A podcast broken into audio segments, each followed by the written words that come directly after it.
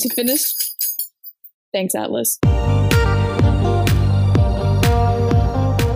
Thanks for joining the Escape With Me book club. Escape with me, Lizzie Sawyer, And me, Sam Reiner. into our most recent read. Come with us as we evade reality and go into detail about a new book. We're going to be covering it from beginning to end, so remember, there will be spoilers. Today we're going to a small British town in the country. Originally published in 2008, The Graveyard Book has since won numerous awards for its creativity, life lessons, and good writing. Made up of eight short stories that tie together with the mystery of a murder and the very real threat of Bod's own demise. Together with the permanent residents of the graveyard, Bod learns how to survive, both in the world of the living, but also the world of the dead. So this is the first time where I get to be like, Lizzie made me read it. Well, this isn't the first time, but this is the first intentional time. Yes, I made you read it.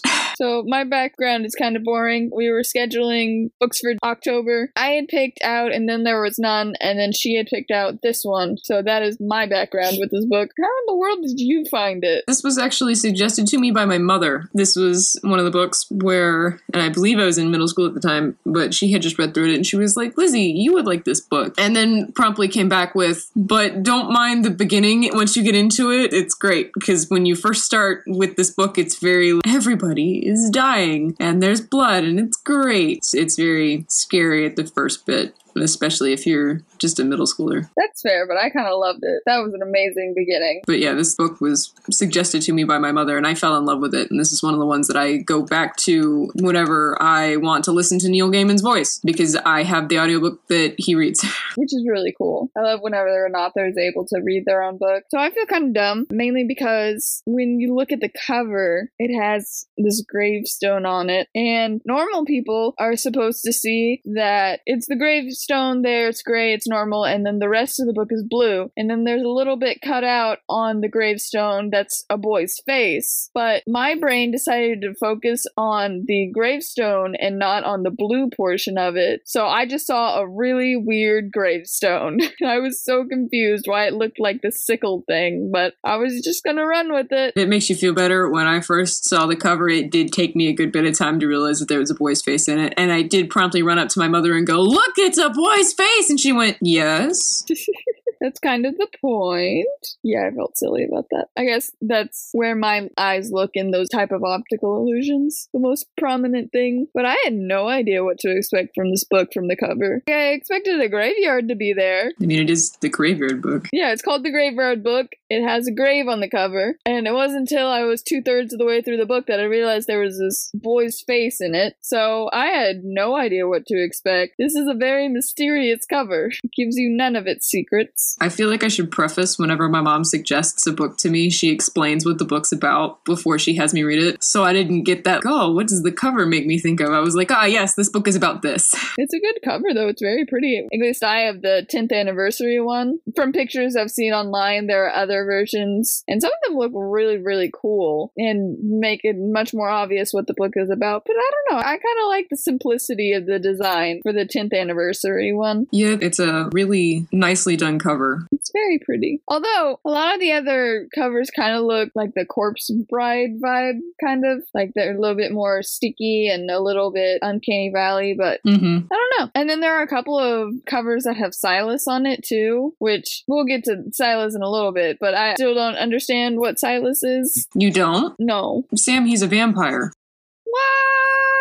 He's really, really obviously a vampire. How is he obviously a vampire? He's obviously a vampire. I thought he was like a ghoul or something. No. I did not know he was a vampire. He only comes out at night. So did the ghost. He doesn't eat people food. They allude to him eating some other type of food. He sleeps in a box with dirt in the bottom of it because that's what you do when you're away from your homeland in a vampire. You put the soil from where you're buried into the coffin so that you can move it elsewhere. He's a tall, thin, pale individual.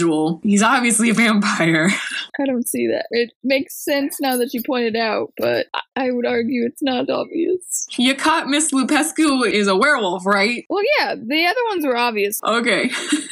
she's the werewolf. Then, so there were four of them, right? Yeah. So Silas is there. I guess he's a vampire. There's a mummy, a werewolf, and then they also had an ifrit, which is a monster from Islamic culture. So I, I knew what three of them were. I didn't know what Silas was. You're forgetting the pig. I am not forgetting the pig. The pig's my favorite character. He's apparently very lucky. The pig is the best. He's apparently very, very lucky. That is a way to get to my heart, make a character overly superstitious and adorable about it. Mummies, man. Since we're getting into that, let's go ahead and get started. Now it's time to join the mysterious Jack as he heads to the attic nursery to finish the job he started there tonight. I stand by it. That was an amazing. I don't have the hard copy on me. Oh my goodness, I wish I had the hard copy on me. But those opening lines were so good. And then the 10th anniversary is illustrated. I don't know if there are any versions that aren't illustrated, but it has this picture of hand in a black glove and the dagger and the opening lines are just strike you immediately because this dude's in the middle of murdering a family. And you're like, holy crap. What? What is happening? What is going on? Why is there murder? Who is this guy? Is this a good thing or a bad thing? Yeah, it's a fun first couple of lines there. If you really want to get someone's attention, some people open to a random page and start reading, but I usually start at the beginning to try to get the concept. Which is why I felt so bad about Trixie Belden because the first couple of lines is, Moms, I'll just die if I don't have a horse. Yeah, that should have been a sign. But yeah, goodness. of all the ways to start a book, more people should start with murder. Yeah. And I've read a couple other of Neil Gaiman's books, and he's very good at being like, so this big mysterious thing that's happening right now, here we are. And you're like, whoa, wait, no, how we get here? Wait, no, hold up, Neil Gaiman. Wait, and then he's like, and uh, then we're gonna backtrack a little bit. And you're like, whoa, okay, no, hold up, hold up. There is no backtracking in this one either. No. It's just full force going forward. Which in book structures, there's always an incident that puts everything in motion, right? hmm Obviously, the murder is what puts everything in motion, theoretically. It puts it in motion as in the plot of this book. Obviously, the book hints to past infractions and potentially future infractions. But for the plot itself, it starts with this murder, and he just straight up is like, okay, we're just gonna start in the middle of that. Don't need any extra, not gonna give you info dumps about people, barely gonna tell you what's going on in the scenes in general. It's like all you need to know is the mom, the dad, and the sister are dead now, and he's gonna go after the baby. That's what's happening now. Yes. Which, personally, we've read so many info dumpy books in the past couple months. I appreciated. Isn't it nice? I always appreciate an author who's like, I have created this entire world. Now I'm going to give you only the parts that are necessary for you. And basically allow you to have mystery. Like, what is Silas? He's a vampire. He's a vampire. But there are other questions besides that that are actual questions that this book gives you. Did you catch the bit of the book where Silas climbs head first down the spire of the chapel? No, for some reason I always thought he dissipated. There is an actual section of the book where it describes him climbing head first down the spire, and I didn't catch it until the second or third time I read through, and I was like, whoa, okay, no, hold on, wait, head first? Well, it makes me wonder if this book is because there's different mythologies about vampires, and obviously some purport they can go places because they can turn into a bat, and then some believe they can go places because they turn into a mist or something like that. So I wonder if that's meaning he turns into a bat, maybe, and he goes face first. Because if he turned into mist, you wouldn't be able to know that he's going face first. No, I think for that instance, he did a spider climb down, just in that one instance. There are other instances where he does kind of dissipate. That's really creepy. It is, isn't it? It's a lot of fun. That is really disturbing. There are other incidents later where it kind of alludes to him when he wraps Bod up in his cloak and they kind of travel that he would potentially dissipate there, but it's not very clear. Yeah. See, if it was more clear, I would know, and I would know it's a vampire. It'd be less fun. Silas as a character just in and of himself, and I think it's fun the way that Neil Gaiman does it. Is his character is kind of a mystery. You're like, yeah, he's He's something. p- potentially a vampire, but you don't know what kind, and you don't know what era, and so you don't know what kind of powers he's got. But that does make sense in the very end where he's like, I've done worse things than this mysterious organization. And that makes that make more sense. Yeah, he's a vampire. I just know way too much about vampire lore, and I caught it very quickly. Can we talk about the murderer's amazing sense of smell? Yes. That is such a weird plot device. I can smell you. Like, oh, yay. It's like the murderer is walking around the house. He's like, I smell very specifically these things. And then, then the baby gets out of the house and goes toward the graveyard. He walks into the area, smells the air. He's like, oh, the graveyard. Ha ha. Yeah, Jack is a lot of fun. Really creepy. Whole lot of fun. It's really creepy superpower. It makes me think he's something, you know? Oh, well, their whole, and they talk about it at the end of the book, their whole organization is killing people for black magic. Potentially. That is neither confirmed nor denied. Well, they confirmed that they're killing people for magic. Yeah. So that is confirmed. At one point, Bod's like, hey, are you killing people for black magic? And he makes it sound like it's something else. I'd have to go look at my notes, but I don't know. It's definitely some sort of power, though, Yeah. That they're gaining from killing people. So that's probably how Jack got to be the way that he is. Yeah. And there are other things they do. Like, they don't just go around murdering people. You find out the reason later why they specifically murdered Bod's family. But it's weird. It's a weird organization filled with weird people. They want power. They want power. It's weird. Yeah, he was asking them questions and Dandy just left. He never answered their questions. So, so there are a couple things up in the air. But it, it is a mysterious organization and they have mysterious powers. We at least know one of them has a super smell. Yep. He writes children and babies really well. Yep. I'm very impressed. Yeah, he's really good at what he does, for sure. And I know at least one other book that he's got that the main character is a younger kid. It's very good. The infant makes her way to the graveyard. The residents decide to keep him, so they give him freedom of the graveyard, and now he can live there. And Silas is going to be their guardian. To me, throughout this whole book, I feel like Silas had a much bigger role as a parent than the Owens did. Well, we see Silas as a parent more than the Owens, but I think the parental stuff did come more from the Owens. Silas is more that teacher or the older friend that you go to to ask questions that your parents don't necessarily feel like they should tell you the answers to or don't know the answers to. He's that catch all. He's that uncle. Yes, he's that uncle. But yeah, and so a lot more things revolve around Silas because he can go out into the world and he can do all these things and teaches bod and all of that. And knows what a banana is and Yeah, where the Owens are kind of stuck both in place and in time. So they're not the most helpful to Bod as he grows up because as he grows up more and more, he needs more real world experience where the Owens only have so much they can pass on. Scarlett's adorable. Scarlett is adorable. I kind of both understand and am sad with how the Scarlett plotline ends. Yep. And, and I'm torn whether or not I hate it because it's my personality to hate stuff like that, or if I'm impressed with, okay, that is realistic and that doesn't portray the character. So I, I guess that makes sense. And knowing that Silas is a vampire, it also makes sense how he can talk to her and make her forget things. It starts to tie things together, doesn't it? Yeah, it, it makes sense. It's suddenly starting to come together.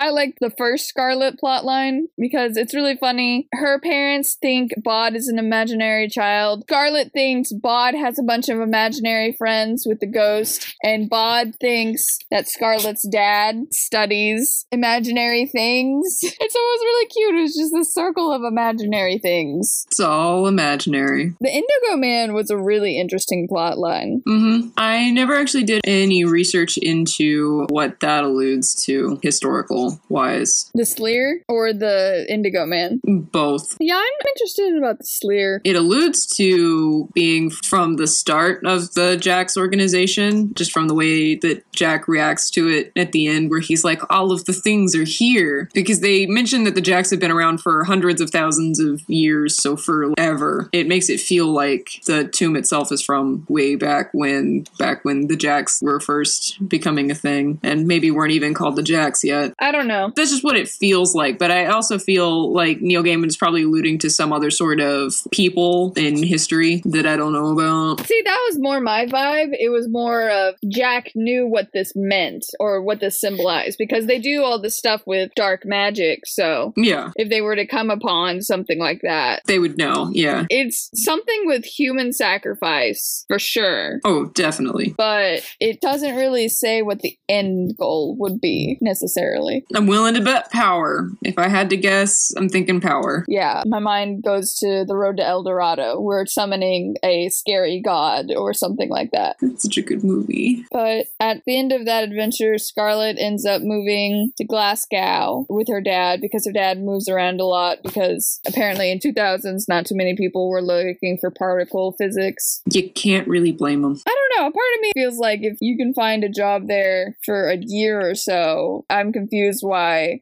he must be a bad teacher, is what I'm trying to say. That and also they may have wanted to move due to the fact that their daughter, well, at least in their minds, was kidnapped. Yes, but I could see moving to another town or another whatever, but they moved to a different country. That would be overreacting. What? I'm sure there's also not much demand for professors in particle physics. There's not, but he always makes it sound like, oh yeah, he teaches there for a year and then he leaves. And it's like, there was a position open for particle physics. And then you go to fill that. Why, after a year, do they decide they no longer? It makes me feel like he's actually a bad teacher. And maybe he focuses either too much on the research portion of it or something, or I don't know. Maybe there's not positions to fill. Maybe he just talks them into letting him have a class there. And so they try it for a year and then give up. I have no idea. They're like, well, we tried it. It didn't work. We don't have a job for you anymore.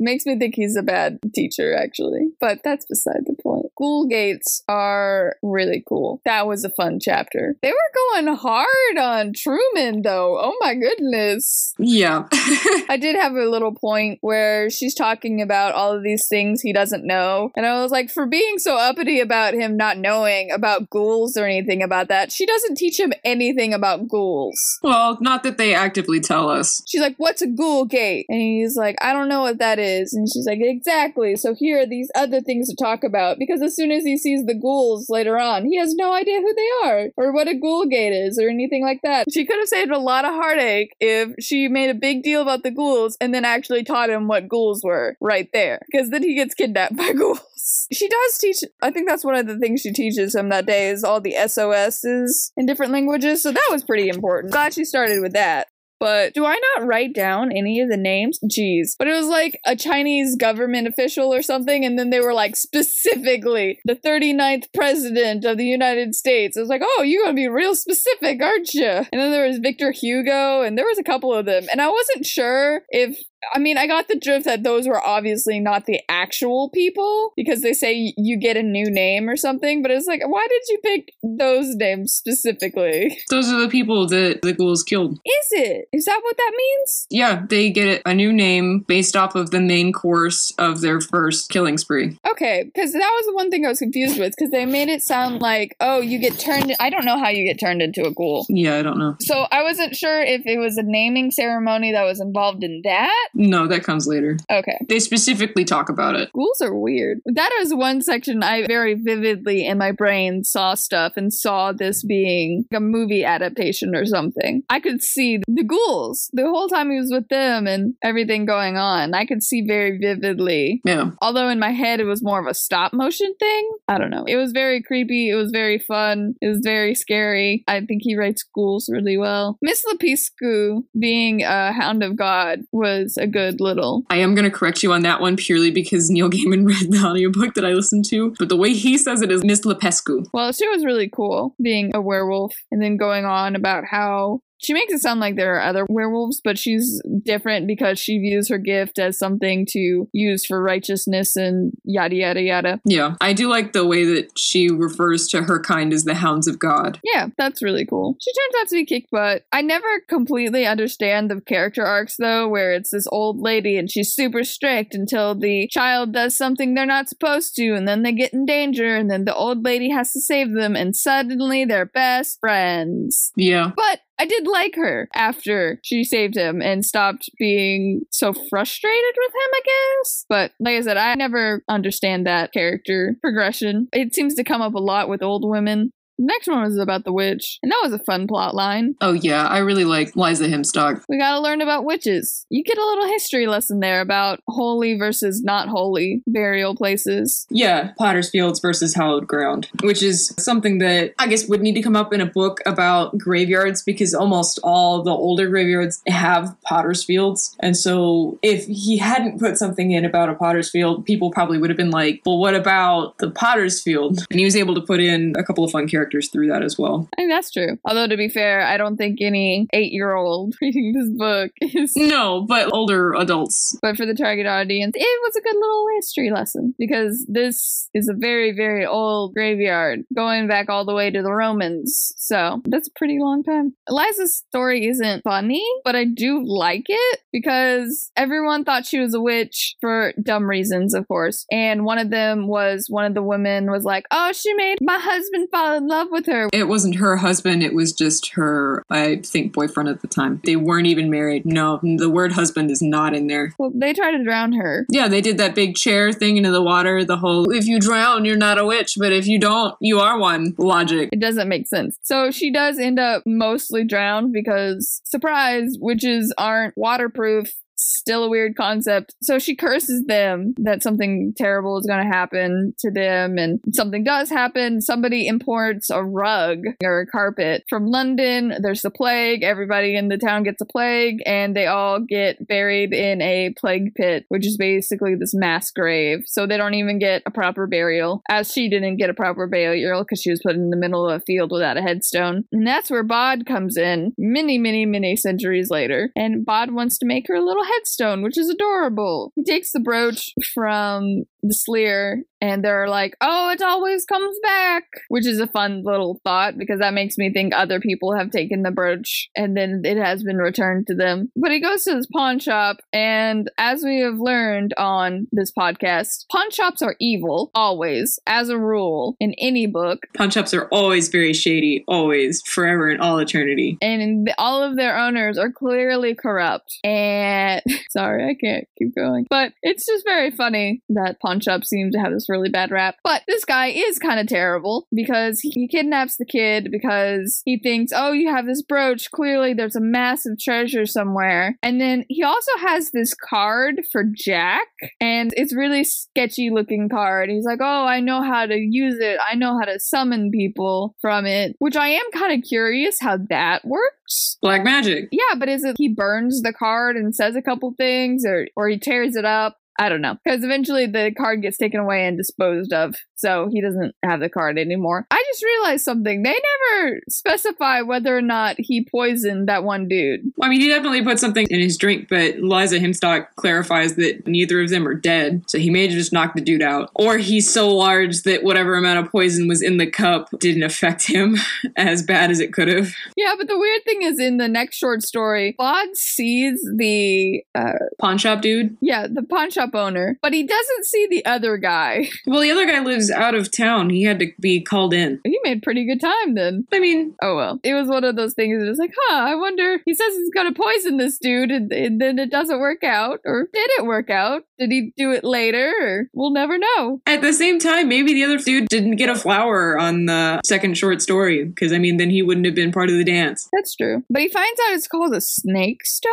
which I was gonna Google that. Let's Google that. Snake stone, also called druid's egg or serpent's egg, were talismans worn by druids. A variety of descriptions exist, but all seem to agree that it's small enough to fit in the palm of your hand. According to legend, these stones were created from the spit of hissing snakes and must be caught before hitting the ground or they will lose their great power. This also says that since the tomb was pre Celtic, Gaiman seems to be describing a, and I don't know how to pronounce this word, but they were a group of people that were constantly at war with the Romans and they had a custom of painting tattoos on their bodies. It's got stuff about the Sleer too, and they don't have much information on that, other than saying that its master was probably a powerful druid. Yeah, I would assume it would have to be to conjure up that much loyalty. So apparently, this dude knows what it is, and it's worth a lot of money. Well, apparently, he's seen one in a museum before. Yeah, but the witch helps get him out. She casts a spell on him, so he's actually able to fade because up until this point, he hadn't been able to do it because he's being taught by ghosts who knows ghost techniques, but she's like, no, you need living techniques because you're alive. Which a part of me wonders if he gets to keep that once he leaves the graveyard or if he loses all of that. I bet it gets weaker once he leaves the graveyard, but it sticks around because it's a spell versus the freedom of the graveyard. Yeah, because he could go through solid things, and poke his head in tombstones and see people and stuff. I bet he gets to keep the fade to some extent. Yeah. I don't know about the dream walking or the other stuff. I think that came with the freedom of the graveyard I think so too. because she helped him with specifically the fading. Yeah. So I don't know. Maybe, maybe not. The only short story that didn't seem to add to the overall plot was I can't pronounce. The macabre, Thank you, the macabre. that's the way they pronounce it in the book. The danse macabre. Because I'm looking at like macabre, but anyway, that's the only one. It's about halfway. It's all the ghosts are acting super weird. He goes into town. He gets a white flower, and then there's this dance between the living and the dead at midnight. There's a set of flowers that bloom only every now and again, and they haven't bloomed within the past 80 years. And so it's an old town tradition to pick the flowers and then hand them out to the people of the old town. Which new mayor is, like, I've never heard of this. And they're like, yeah, you haven't heard of it because they haven't bloomed in 80 years. yeah. Which, knowing what I know about medieval times, the actual, what it's referring to is in artistry where there would be skeletons dancing among themselves or with the living. And essentially, what it was is plague artwork of skeletons coming to take you into death. Yeah, the Danse Macabre, which is a lovely song. That's a lovely piece of music. So, do the people in the town die? No, I think it's supposed to just be a symbolic thing for the graveyard and the lady on the grave, whatever she is supposed to represent. I think she's the Grim Reaper. Most likely, yeah. I think it was just supposed to be some sort of symbolic thing. I'm not a hundred percent sure what that was supposed to do, other than reaffirm to Bod that he's alive and not dead, even though everybody that he hangs out with is dead. Yeah, just because of the way they symbolically ended it, and it was like, oh, and it ended, and the clock rang 12 again, and was the dance 24 hours or no time at all, or only 12 hours, and then there's a bunch of flowers on the ground. And a part of me was like, um, what happened there? And like I said, most of the things come back. Like the Ghoul Gate comes back, the Hound of God comes back, Scarlett comes back, Jack's weird smelling powers come back. Like all of these things come back. I hate when he's Mr. Frost because my brain's like, oh yeah, I like Mr. Frost. And I'm like, no, I super don't. I super, super do not. No. Oh, we'll get there. That one was that one was something.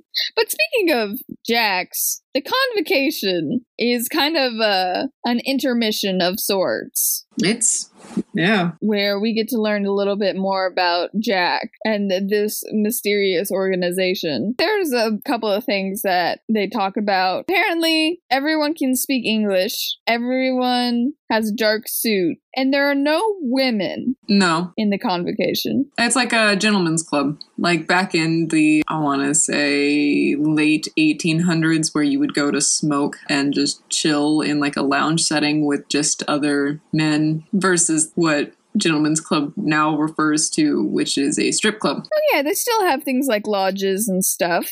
I'm kind of curious if you've come to find out they're the jack of all trades. So it makes me wonder if that's based off anything or if he came up with that. I don't know. I think it's a fun play on words for sure, taking the jack of all trades and then having all of the different jack. Oh yeah, I totally think that he came up with. I have no doubt about that. I'm just curious if this concept of a men's club seeking dark power It's a cult. or some sort of secret society, like the Freemasons or something. Yeah, I mean, he may have just been like, I need a secret society. I've created a secret society. They're the Jacks.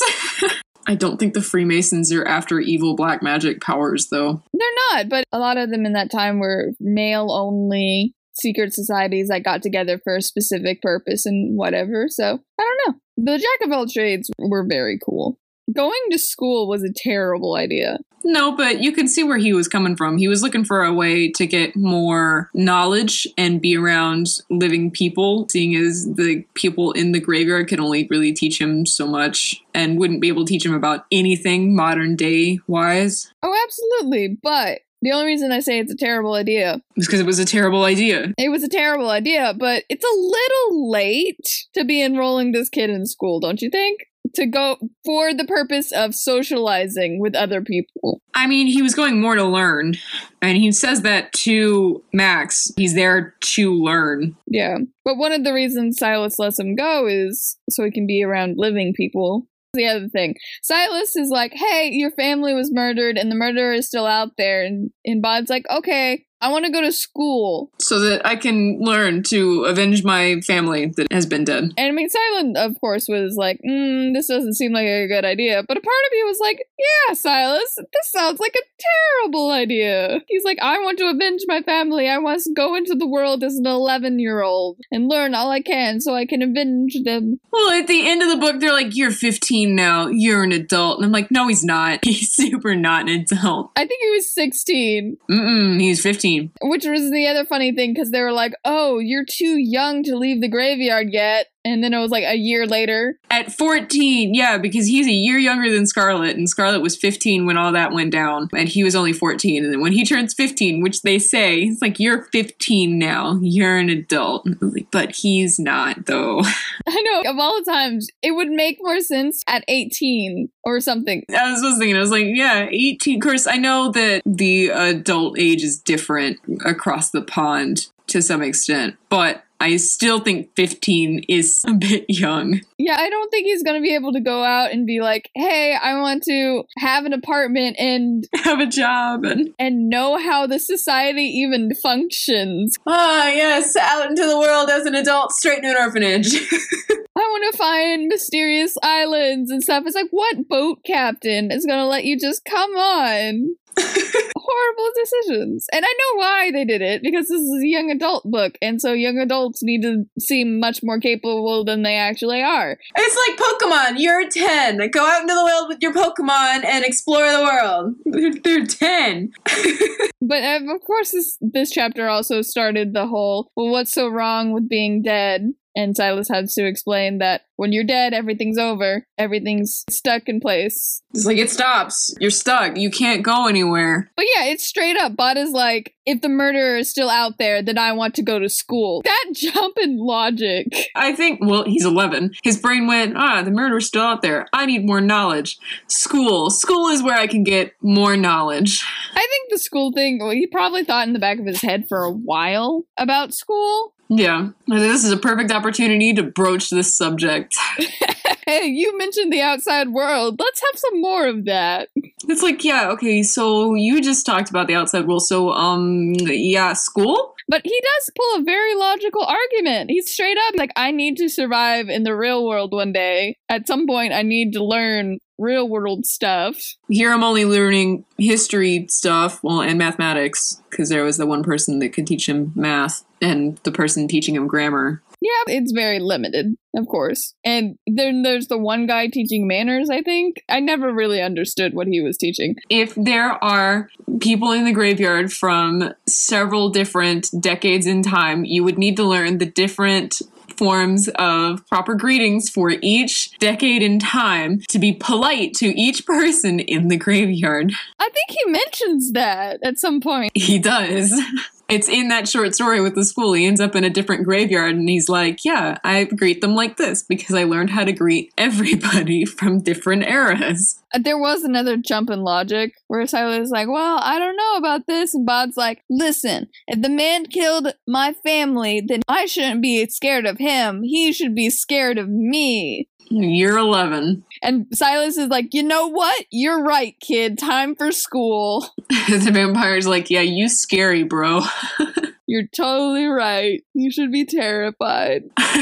Oh my goodness. Personally, I like Bod around living people more than I like Bod around dead people. Because around dead people, he's rather obedient. He listens to them, whatever. But around living people, he's super sassy. Yeah, he never has to see them again if he doesn't want to. He's like, oh, Nick and Mo are blackmailing you. You should do XYZ. Well, that's the other thing. For not being able to people, he sure understands how to people. Well, I mean, he's been around dead people. That's still people. Yeah, but still, he's like, hey, Paul, you're being blackmailed. So what you need to do is not give in to them about the CD. Well, I mean, he's had stories from several different people, I'm sure, over the years. I know, but it was just really funny. He was like, straight up, he's like, don't give in to them. Threaten them that you're going to go to the police on them because blackmail is worse than theft. It was like, oh my goodness. Where did this knowledge come from? You're 11. What have those ghosts been telling you, man? At least he's not a shut in. I do like they keep calling him Bob. yeah, Bob Owens. He's like, okay, it's Bob with a D. but what's her face? Mo gets him arrested at one point, and it's like her uncle is on the force or whatever. Yep. And then Silas runs out in front of the car and gets hit. And this whole time, the police are like, Who are your parents? Who are your parents? Who are your parents? We're gonna take you to the station if you don't tell us who your parents are. And then Silas runs out and gets hit by the car, and Bod's like, Oh, you hit my dad. And he's crying. He's like, You killed. That's my dad. and they're freaking out because he's like, I'm gonna tell on you guys. You killed my dad. And so they let him, this hysterical child, they let him get out of the car and run over to Silas. And of course, that's the portion where Silas is like, Get under my cape, we're leaving. They turn away to talk and they're like, ah, they're not looking. We can fade into nothing now. Oh I like Bod's decorum in that because he never actually gets freaked out. He's more like, You've done a favor for your niece to scare a kid she's been fighting with in school, and now you've hit my dad. He's like, Well, I guess that's your jobs. and they're like, What are you talking about? And he's like, Well, But he screams frantically that they hit his dad. And I just think it's this really, really funny part. Bod is not 11. He's not actually 11. I'm convinced. He's an old soul. At this point, yes. Okay, there is another thing that I thought of when we were talking about how I love how he writes kids. There's a part, this is when he was 11. One of the stories is when he was eight. So with the headstone. And he picked up the brooch and he's admiring the brooch at one point. And he writes, if Bod had been any younger, he would have put it in his mouth. That was the most in tune with child I have ever read in a book. Yep. Yes, they put freaking everything in their mouth. That was amazing. But yeah, they basically, I guess he blackmails the cops. I mean, sort of. They kind of get them fighting and then they disappear. And then Mo gets in a lot of trouble about it because her uncle's like, You could have cost me my job. Yeah. He's like, Thank God the kid disappeared. Yeah, there's no like, oh, there's a warrant out for his arrest or anything like that. They're like, nope, this was a horrible situation. Let's just pretend it didn't happen. this never happened. Yep, that didn't happen. I don't know what you're talking about. There was no kid. We didn't hit anybody. And this is another time where Silas is like, oh, yeah, I can be injured, but I can't be killed by that. Vampire. So instead of going to school, Silas is going to take him to libraries and to theaters and cinemas so he can sit with living people and he can learn things. Which is what they should have done to begin with. Yeah. And Bod wants to see a football match, which Silas is like, uh, I can't take you to that, but That's during daylight hours. I can't do that. But the werewolf can do that for you. And then Silas warns him that because of all this, they are looking for Bod, which is Jack of all trades, which I'm not sure who tips them off. But obviously, they have a lot of connections. Back with the brooch story when he took the card from Liza, who'd stolen it from the pawn shop dude, and he puts it in the shirt pocket next to his heart, the Jack's like, My spidey senses are tingling. But it's a mix of that and then the other Jacks in the organization being like, Yo, Frost, where's the kid? You were supposed to kill him ages ago. And Jack's like, I got leads. I got leads. And they're like, Okay, we'll go follow up on those. He needs to die.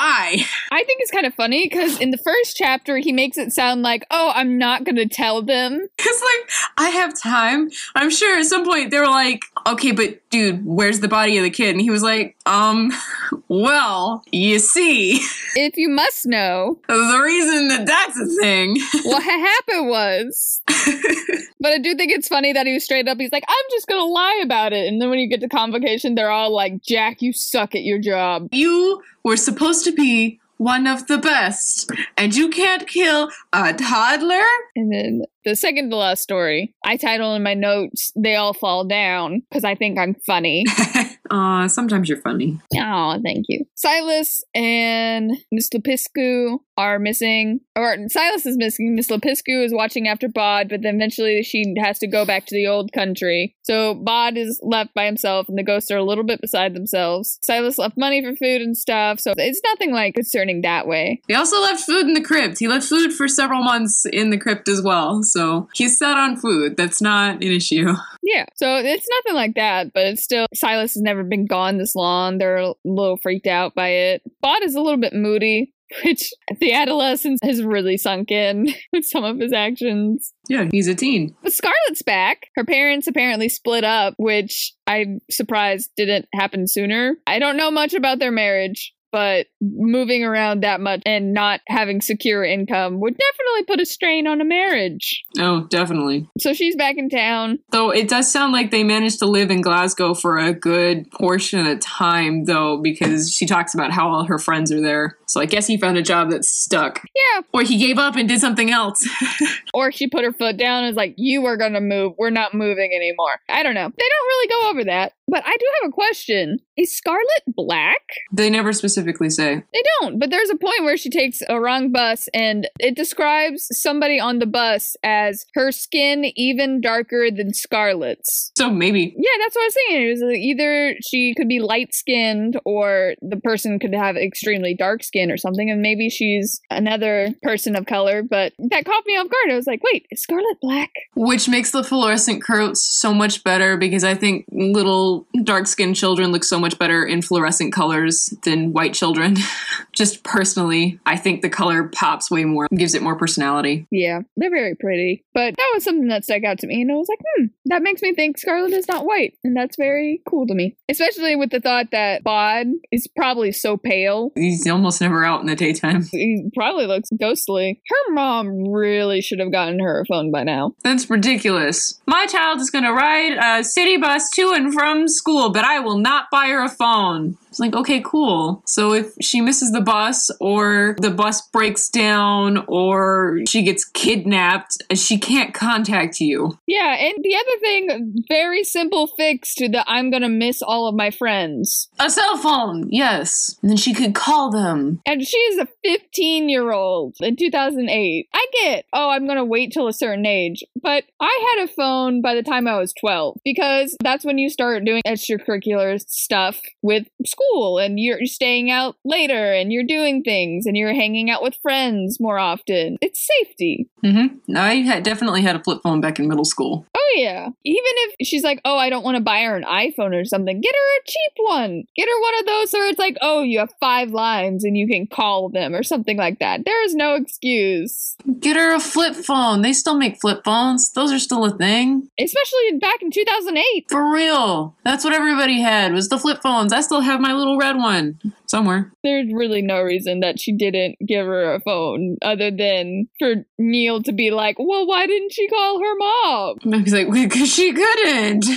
yeah, so she has a deja vu with the rubbings, and that's where she meets Jay Frost. And he's a very nice man. He's a very stereotypical British gentleman where he's overly polite and whatnot. Has a little bit of a stutter. Her mom and him seem to hit it off a little bit. He's like, become part of the family, whatever. Which I'm sure she's just happy to have someone that's so attentive to her. Because I think another problem would probably be that he was putting work before family and whatnot. So that would be a nice change of pace for her. There's a moment where Scarlett dreamwalks to Bod, and that is never explained. Yep. They hint at her having, I guess, some sort of magic or something in her lineage because she can also see him when he fades. Yeah. There's something there, but they never really touch on that. They don't. And it could also be explained because she knew him when he was younger. They maybe they have some sort of connection because they went and saw the Indigo Man and the Sleer and the stuff together. Maybe. But yeah, it's never really explained.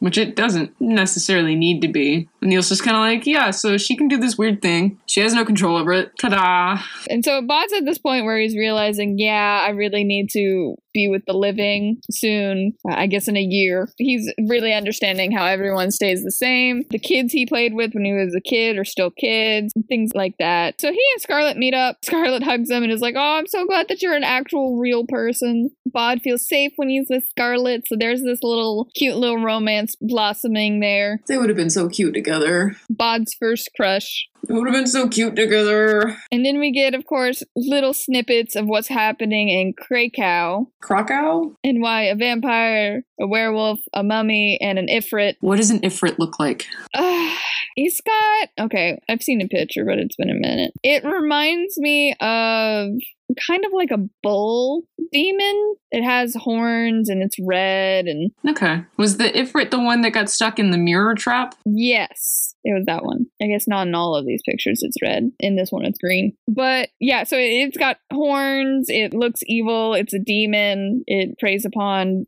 dumb people. No, well. Yeah, it's a powerful type of demon in Islamic mythology. They are often associated with the underworld and also identified with the spirits of the dead and have been compared to evil genies. no, so like Jin. Ginny Locky, I don't know what that is in, in European culture. I don't know what a, a Lachlan, uh, Gin, it's one of those weird pronunciation symbols over it, so I'm not even sure I'm pronouncing that correctly. But Yay, dyslexic. it's associated with the life after death. So that's why that one's there. Which I think comes to a point. Mummy, Ifrit, and vampire all have to do with the undead. yeah. What does a werewolf have to do with the undead? It doesn't. Not really. It's classic like the vampire and the mummy. That's true. And I guess technically the Ifrit is classic if you consider it as a generic devil. Oh my goodness. Do you want to know the nickname of the Assyrian mummy? Yes. Unlucky mummy. that explains the pig. That explains the pig. Yep. It was cursed by the blood and gore it celebrates. Mummies, coffins, funeral mass, blah, blah, blah, blah, blah. So, yeah, that's why the pig, and that's why he needs luck, because he is unlucky. There you go. But it finally comes to a head, which this plot twist was awesome. So freaking awesome. Scarlett lets Mr. Frost know about this, and he's a local historian, so he's pulling up all this stuff. He apparently is now living in the house that Bod's family was murdered, so he agrees to do all this research and stuff to figure stuff out. And he's like, oh my goodness, I figured stuff out. So Scarlett and Bod go over to his house. Frost is like, hey, I found XYZ, but I also found this letter that explains everything. And I want to show Bod it first because it has to do with his family. And So we're gonna go upstairs alone and be entirely alone and it's gonna be fine. yeah, and if he feels comfortable sharing it with Scarlett, then then he can share it. But he wants Bod to see it first. And he was like, okay. Like I will kill the boy, and then after I kill the boy, I'll kill the girl. I don't think he was gonna kill her. I think he probably would have, because there's no way that he would have been able to hide the fact that Bod was no longer alive. Because that house, it goes up and then it goes straight down. You have to go through most of the rooms to get out. Yeah, but I think he would have made some sort of excuse, like Bod's way upset, leave, get her out, and then be like, I never saw him again. I think he was going to kill her. I don't think he necessarily had to kill her. He didn't have to kill her. I think he would have. Well, I don't know. Like the whole time, he kind of, even to the point where they were in the graveyard and he was trying to use Mr. Frost's voice to lure her out instead of straight up killing her. But then he was like, eh, forget this. And then he went about making her a hostage. But yeah, so he takes Spot up to the nursery and he pulls open a floorboard. He's like, it's right under my nose this whole time, this letter. And then it switches. And of course, this whole time it's Mr. Frost, Mr. Frost, Mr. Frost. And then it said, the man Jack held the knife. And it was like, oh my goodness, Mr. Frost is Jack. Because this entire time he's been like, oh, he has black hair and stuff like that. Did you catch that, or was that a surprise to you? That was a surprise. That was good. I liked that. I figured that one out the first time I read it. I really liked it. No, it's a good surprise. It's a really good twist. And because one of the other things is, like I said, this entire time they explain what he looks like, and it's always the same. He has jet black hair, he's wearing dark clothes, it's ink back and whatever. And Frost looks completely different. And so even Bod is like, hey, you're not the person I was expecting you to be. And he's like, oh, age changes someone. It's like, okay, that's fair. That's fair. Yeah, it's 15 years later. The dude must have been rather old, though. He was probably in his 30s or 40s already. That's what I was thinking. He must have been like in his 30s or something, 35 and then 50. But still, for him to go completely white. It's the stress. it's the sheer stress. True. He's like, I left this kid alive. Mm.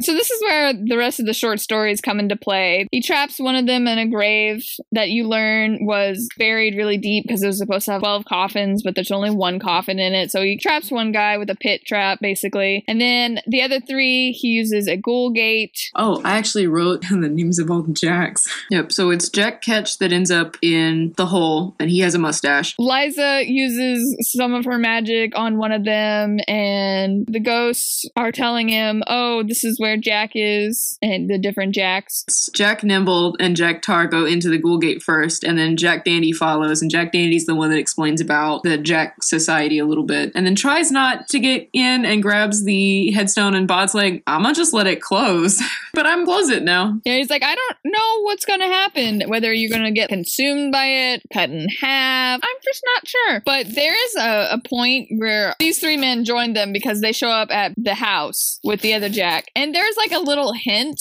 as to what's going on. Because at some point it was like, hey, what are you guys doing here? Who are you? And it, he uses a specific phrase. And it's something like, we all Jacks or something. Every man Jack of us. Every man Jack of us, which is a British phrase where it's basically refers to kind of blue collar. Every man Jack is kind of a blue collar stereotypical that. It's a common phrase. And so at first, every man Jack, you're like, hmm, that seems suspicious because this entire time they're like, oh, Jack this, Jack that. The card says Jack on it. Those things you learn that Jack isn't alone. So when he says every man Jack, that's kind of a hint towards literally all of them are named Jack.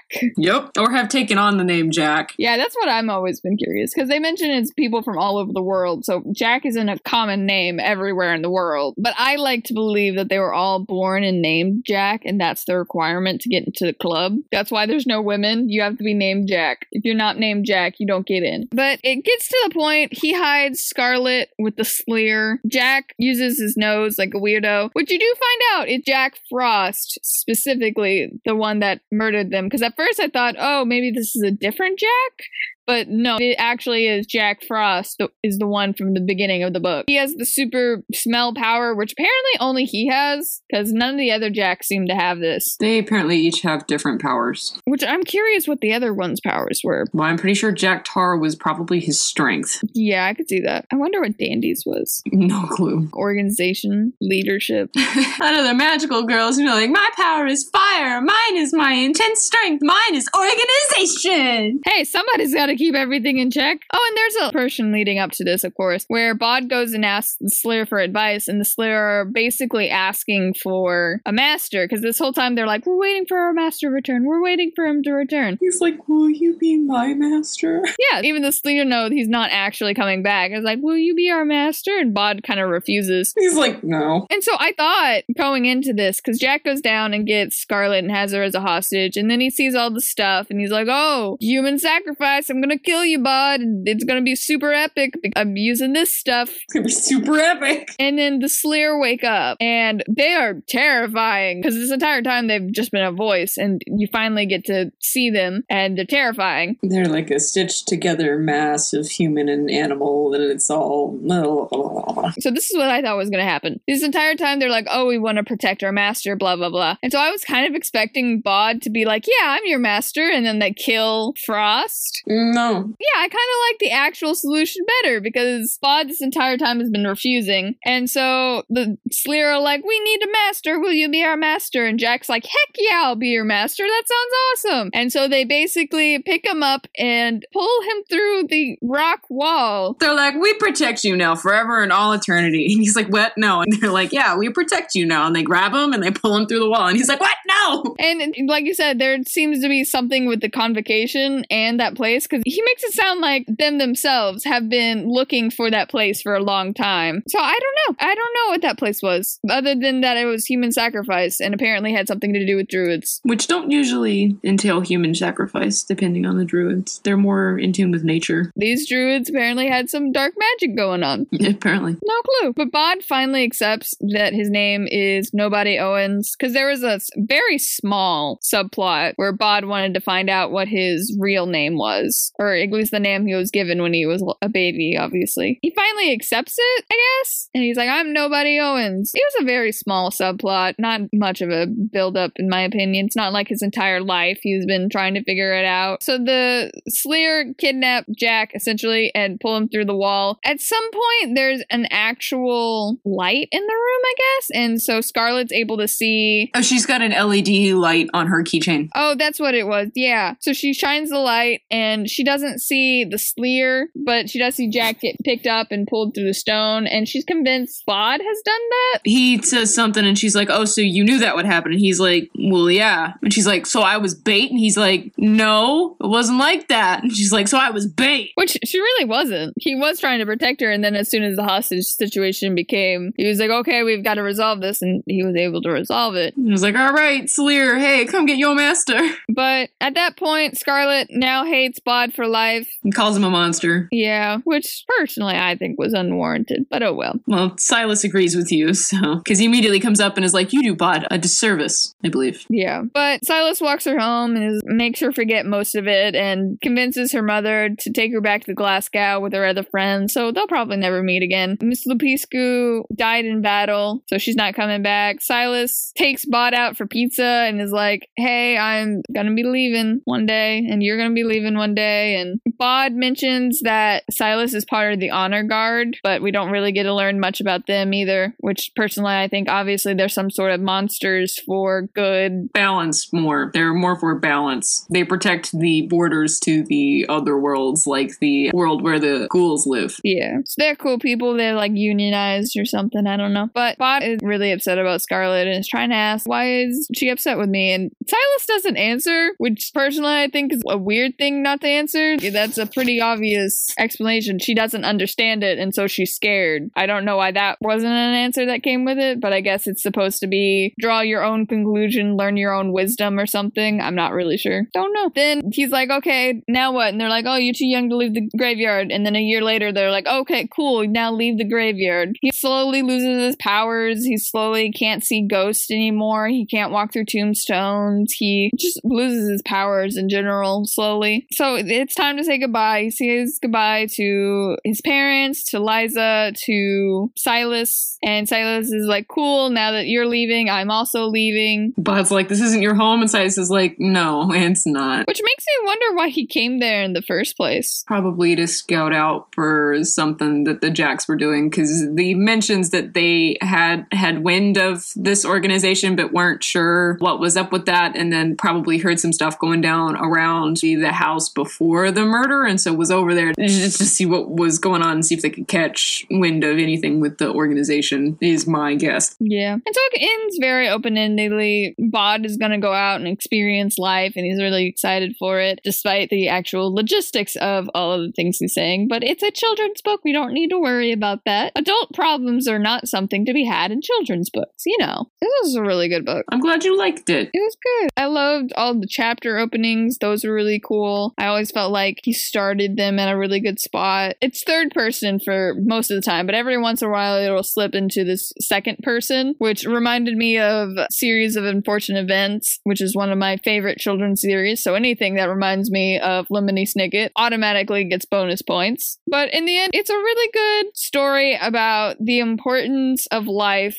and how to enjoy life without being scared of death and how it's all a part of itself. But just because death isn't scary doesn't mean you shouldn't live your life. It's a good story. It's got a good moral. It's long as heck, but You're welcome. it's got a good story. I like this book a lot. This is one of the ones that I go back to frequently. I haven't recently, but I did used to listen to this quite a bit. But I love the characters a lot. I enjoy reading through Bod's story over and over again just because I feel like he does have a lot of wit and a lot of personality. One question. But first I was like, oh, how did you come up with this book? But I did a little research on it, and his son was riding his bicycle around a graveyard, and he's like, oh, wow, he looks really peaceful and happy. And he decided he wanted to write a book akin to the Jungle Book, but about graveyards. And so that's how he came up with this. And he took a really long time to write it because he wanted to be skilled enough to be able to tell the story and whatnot. So I can't ask that as much, but I am really curious. I want to learn more about the Jacks. Oh, I want to learn more about the honor guard. I don't know. I'm kind of satisfied with that. It, it- it's monsters for good. They are protecting the borderlands between life and death, so people can't pull like necromancy and stuff like that. I'm satisfied with that. I want to know what the heck the Jacks are doing. yeah. What is their place in all of this? What are they doing? How did they start? Do they all have to be named Jack? What are the things? I want to learn more. Because you go to there and you meet a bunch of people and then you find out, oh, they've been, the honor guard have been killing him out and they're making one last stand in Krakow and, oh, those are the last four Jacks in the entire world. So they go away very quickly, but I'd like to learn more about the Jacks. Yeah, like I said, I feel like there's more to be told about the honor guard because they never expressly say it's monsters for good. Yeah, they just say that they're there to protect the borderline. Which, if you're going to be un- undead, you might as well have some sort of union of fun buddies to go on adventures and to kill evil people or other people disrupting. If I guess if they have good intentions too. So overall, I would give this having a monster buddy out of ten. It was a lot of fun, a lot of adventures. Ends kind of abruptly, but it was really good. I give it a being friends with the monster under your bed out of 10. It picks things up off the floor for you, talks to you when you can't get to sleep at night, plugs in the charger into the outlet behind the bed that you can't actually reach. Dude, that's the best. Yeah. So thank you so much for listening to our podcast today. You can keep up to date with us by checking us out on Twitter or Instagram, and you can help support our podcast by checking us out on Patreon, where for just $1 a month, you can get access to our bonus episodes, where we look at the movie adaptations to some of your favorite books. This month, we're doing World War Z with a special appearance from my husband, the king of dystopian literature. Join us next time when we'll be reading through The Cat Who Ate Danish Modern by Lillian Jackson Braun. Thank you so much for hanging out with us today. I'm Sam Reiner, And I'm Lizzie Sawyer. and we hope to see you and a friend here next time.